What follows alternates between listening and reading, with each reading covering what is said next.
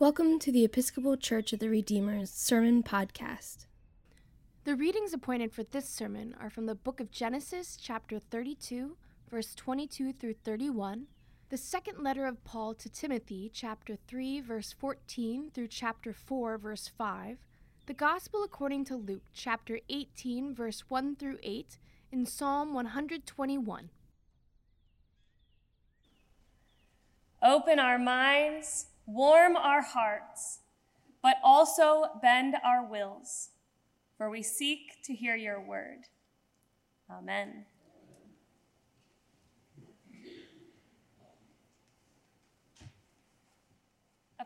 A few, years ago, when we first moved to Cincinnati, some of our friends from back home came for a long visit. Their children are the same age as ours. We've known them their entire lives. I met their mom actually at a breastfeeding support group, which is part therapy, part medical training, and part social networking for new parents. Because when you're stuck at home with a newborn for several months, you're always an hour late to everything, and you're constantly covered in mysterious liquids, and your friend group can get pretty small and selective. I met my friend Marjorie in this weird gathering. And I remember the first time we played together, and I remember the first time we prayed together. It went a little something like this Oh, thank God. That strange lady who always wears red for some reason brought snacks to this shindig. Yes, I'm starving. Food, as it turns out, is one of those things that often elicits prayer between strangers and friends. And aside from praying some short, prescripted verses over meals at dinner parties, I can't think of many times when my friend and I prayed together and realized that we were praying. But several years into our friendship, when they came to stay for the weekend, the opportunity for intercession arose in the form of bedtime prayers. Another classic in the repertoire of Here I Am, praying some prayers. Meals and bedtime seem a pretty normal time to pray for us churchy people. Since they're Lutheran and we're Episcopalian, we picked something we thought the kids might all know, something Jesus taught us. Our Mother, who art in heaven, hallowed be thy name. All the kids joined in. Thy kingdom come, thy will be done on earth as it is in heaven. Here comes the food part. Give us this day our daily bread, and forgive us our trespasses, sins, debts, all that bad stuff, as we forgive those who trespass against us. They were really on a roll by this point. And lead us not into temptation, but deliver us from emails. For thine is the kingdom and the power and the glory forever and ever. Amen. Marjorie and I looked at each other and giggled a bit and silently decided not to correct him. Emails, after all, had recently become the bane of my existence, and with his words, the mundane had become sacred. The reality of life had become a prayer. As I look back over the many years of our friendship, I realize we've actually been praying together all along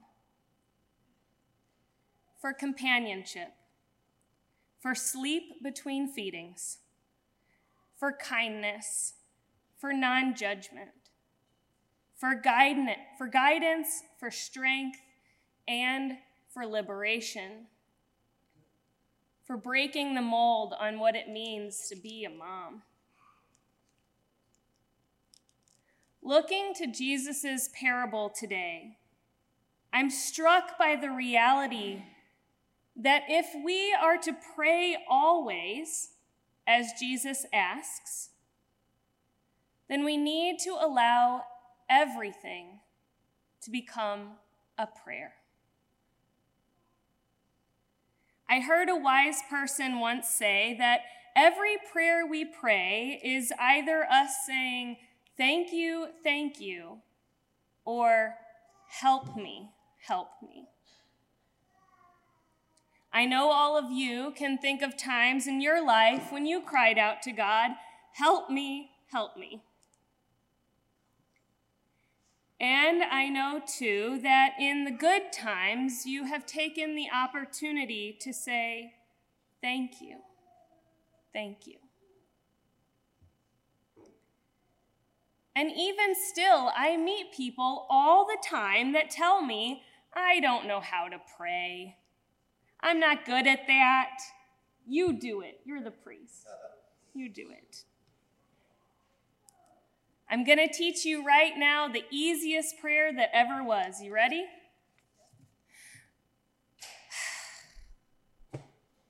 That's it. That's that's a prayer. Want to try it? Ready?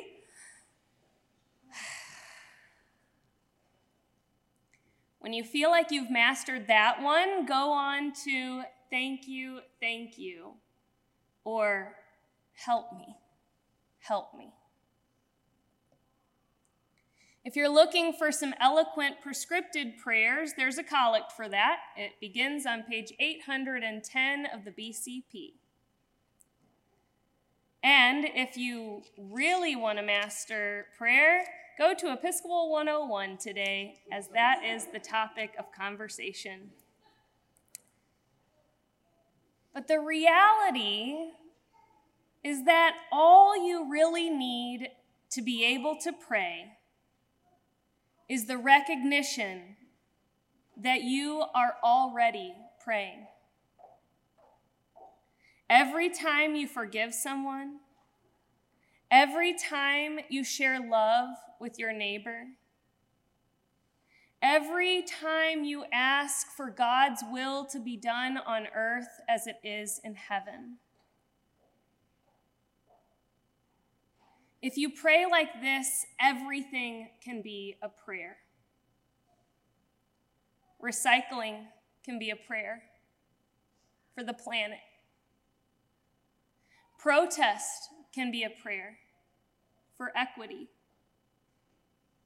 Voting can be a prayer for representation. Tutoring a child can be a prayer for the future Laughing can be a prayer for release. Resistance can be a prayer for agency. Building affordable housing can be a prayer to end homelessness. Singing can be a prayer for joy. And baptism can be a prayer for a bigger family. Sharing a meal can be a prayer for communion. You can pray with your feet, you can pray with your money, and you can pray with your voice. That's what the widow in our story does today. She raises her voice against an unjust system of oppression that seeks to stifle her prayer for freedom by ignoring her requests. With persistent prayer, she cries out, Grant me justice. Again and again, grant me justice. And she is over and over again denied. The gospel says that for quite some time, the judge refuses her. It would have been so easy, I think, for her to give up hope, for her to cease from praying, for her to quit believing that things could be different, for her to let go of all hope and tell herself, well, I guess that's just the way things are now. I get that. I know you do.